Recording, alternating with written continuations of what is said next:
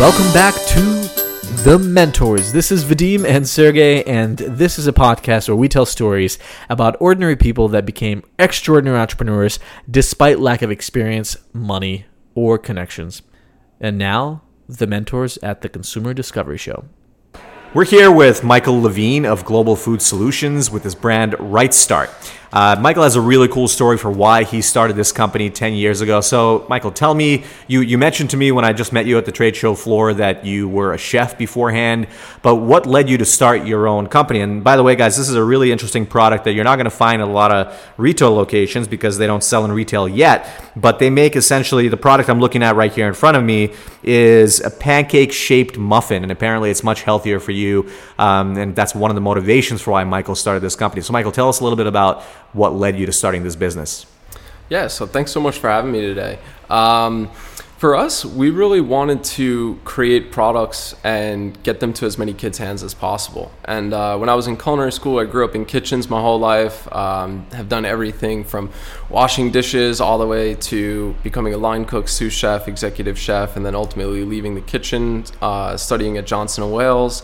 And I recognized that uh, there was a stat that was shared with me when I was much younger, and it was one in every five kids in schools in America go hungry uh, and that's on a daily basis. And and when that was shared with me, I kind of it really resonated, and I sat back and said, you know, wow, one in every five kids in in my town even could be going hungry, and you know, I thought I lived in this great neighborhood here in New York, and it was just uh, something that I don't think a lot of people here talked about.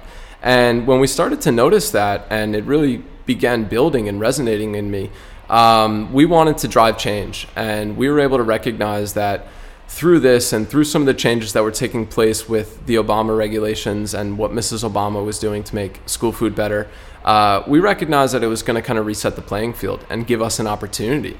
And we were able to use that opportunity to, you know, really create these healthy and better products and deliver at volume to some of the largest programs in the country and you know really fulfill that goal that we set out to and that was simply to just make better products make them more local make them more wholesome but most importantly, make them affordable so that they can get in these kids' hands and allow them to have access to them on a daily basis. To try to drive that number from one in five hungry to you know anywhere down would be a benefit.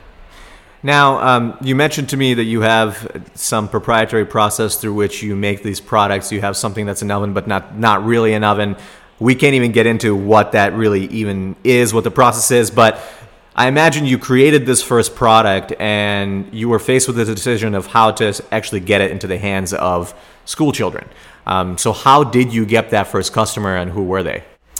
Yeah, so for us, it was uh, it was definitely a very interesting process when we were starting out. Um, you know, we we started out more as an idea. You know, as I was sharing that we wanted to break down that one in every five kids was hungry. So when it was an idea, we were kind of playing around with product and, and trying to figure out what would be best and what would the kids take and actually eat, as opposed to we're just handing these kids food and they may eat it, it may go in the garbage. Does that really accomplish anything?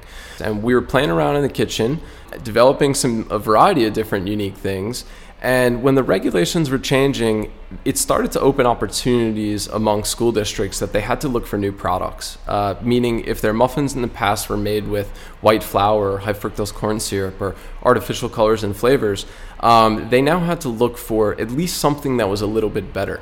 Um, we started to identify some opportunities in terms of what programs, what large scale programs were, were looking for these things.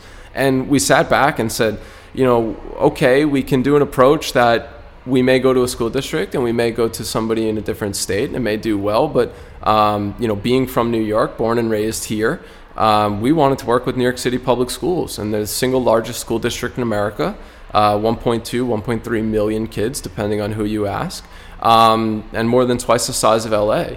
So we really kind of set our sights very high from the very beginning. And before we shipped any product, we looked right at New York City public schools. We built up our supply chain. We created this product. We produced it here in New York. Uh, we made it better, and then we were able to deliver it at a lower price point than any single other company could. And I think it was due to a combination of factors by bringing it local, bringing the community into it, creating this great product, and getting a lot of people to really want to be involved in the program. And from that, uh, you know, getting in New York City public schools, the largest school district in America, it, it really served as a catalyst for us. And within like 30 days of some of our products launching, they became some top items in the program, which was great for us. Now, um, you know, in the show, we like to break down the specifics and really let people know kind of what you did, boots on the ground, to actually get into New York City public schools. Obviously, New York City public schools, because they have 1.3 million students, um, for vendors and companies that are trying to come in and actually provide value for them, I'm sure it's still pretty competitive. So, what did you guys do was it, you know, essentially going to different school events and um, showing off the products and samples, or was it more so getting in line with a program and getting distribution kind of broader right away? Uh, no. So it was a little bit more uh, chaotic.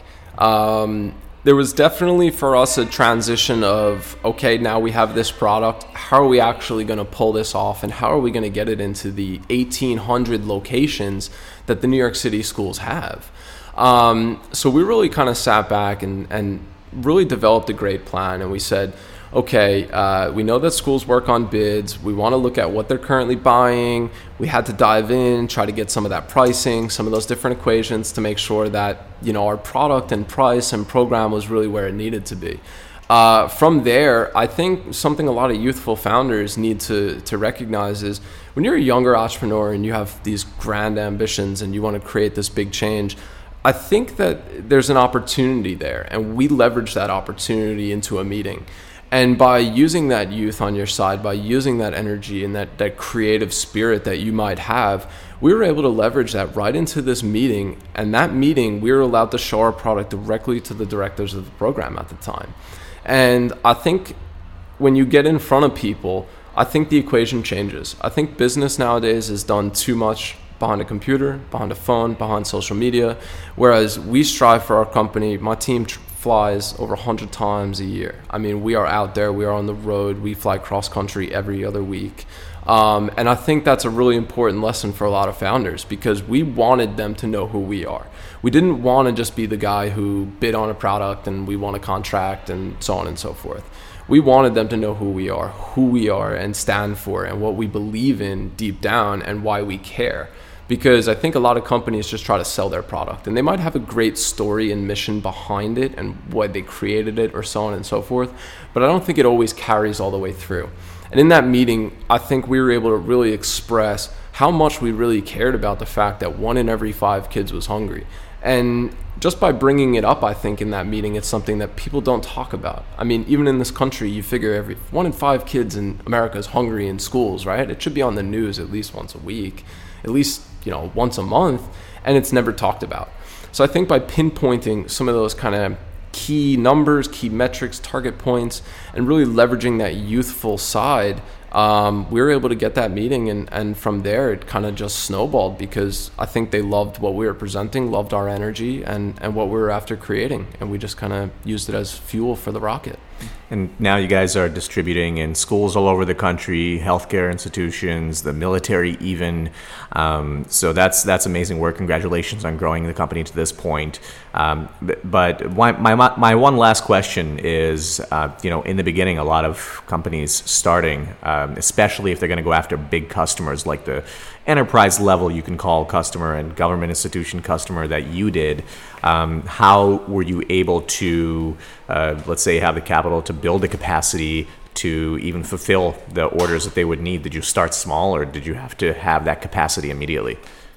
Yeah, so it was uh, it was definitely a very interesting transition, and it's something that even ten years later, I still think we battle on a, on a monthly basis. Um, we're an entirely self funded company. Um, we believe in that approach simply because we want to control our own destiny, and we know that uh, in our market and margins, people want us to always make money. And I agree, we're a for profit company. Companies need to make money to fuel their next great idea. But I think when you're starting a company, I think there's a very delicate balance between profit margin and volume. And for us, we wanted to focus on the volume initiative first. We wanted to deliver for people that were supplying to us. We wanted to deliver for our customer. And at the end of the day, we knew that we were going to make money long term if the ideas continued to work. So the startup was it was a little rocky. um, we really had to work with our distributing partners to be able to be self-funded in that sense. I mean, we offered all sorts of crazy deals that people look at me and they're like, "You did what?" And everything from you know begging people to cut me a check on delivery and offering you know four percent discount if you pay immediately because I needed that money to pay my order later in the day sometimes even. Um, so we really, really uh, became financially conscious and focused because we wanted to be self funded. We wanted to control what we were spending and how we were doing it. We really made sure that we became financial experts in when money was coming in, when it was going out, and knowing all aspects and costs of our business. And that I think has allowed us to really continue to be self-funded through, you know, the start of our one brand, seven brands later and over 500 products, and we're still, you know, doing the same gyrations. And I think it's really important that founders don't get lost in that. I think sometimes the money may seem great now, but the money's not always necessary. You know, and I think a lot of people forget that. I think they think they need all this capital and they need to be valued at this or they need to raise a million dollars to feel successful. But at the end of the day, if you have a great product and you work really close with your suppliers and distributing partners, especially as younger founders and people starting creative ideas, other people want to see creative ideas equally succeed. They feel like they became a part of what you're building by being able to help you a little bit.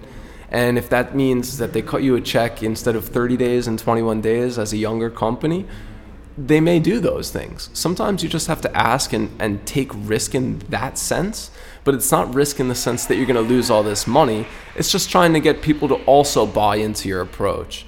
And I think that's something that for us has been tremendously helpful. Our vendors are phenomenal, our suppliers are phenomenal, and I think that relationship had a lot to do with um, our ability to stay self funded and grow in the way that we did.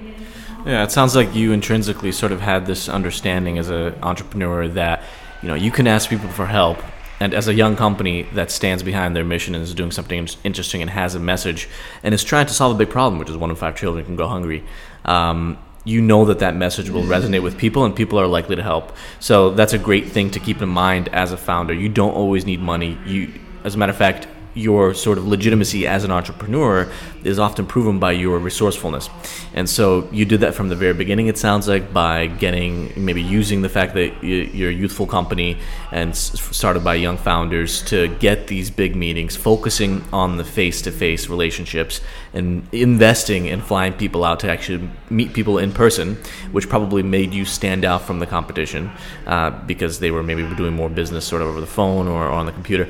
And then actually communicating your message to these people when you met face to face and getting them to really understand the passion behind what you're doing. So everything, uh, these steps that you've taken, it sounds like, is the reason why you've been able to launch so many products uh, and stay in business for so long. That's incredible. All right, thank you, Michael, for joining us. Appreciate cool. your time.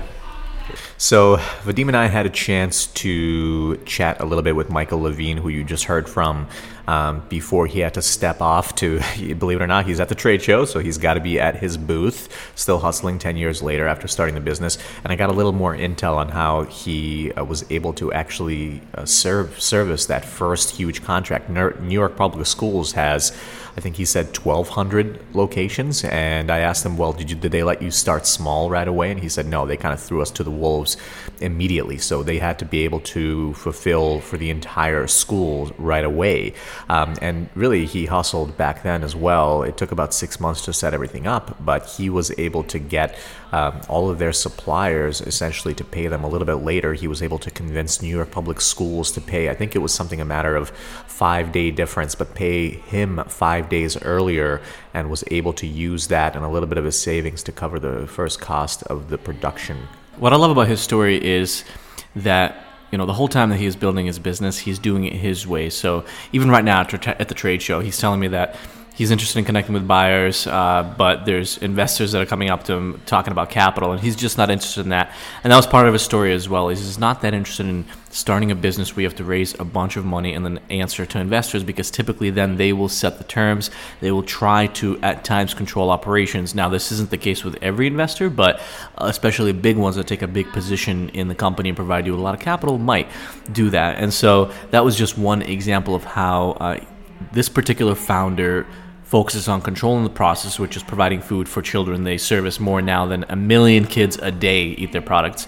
Uh, and They actually had Target and Walmart approach them uh, because they want to carry their product, but he is so uh, focused on serving students that he doesn't want that to distract his business. He knows that distributing in Target is going to make it a completely different business, so he's actually not agreeing to it just yet until he feels like he's ready. So he really is running the business on his own terms, and this is uh, this goes back to even how he started the business initially. Is that he was a, he was a chef, he was a line cook, he was dreamt to be um, you know one of the recognizable celebrity chefs, but he had a major injury um, that prevented him essentially from even being able to do that. And he had this insight um, when he saw that the regulations were changing, that he could create a healthier product for uh, for students, and the timing was right, of course, because schools all over the country were looking to bring in new types of products, not just work with, for example, Kellogg, which they worked with for 20 years.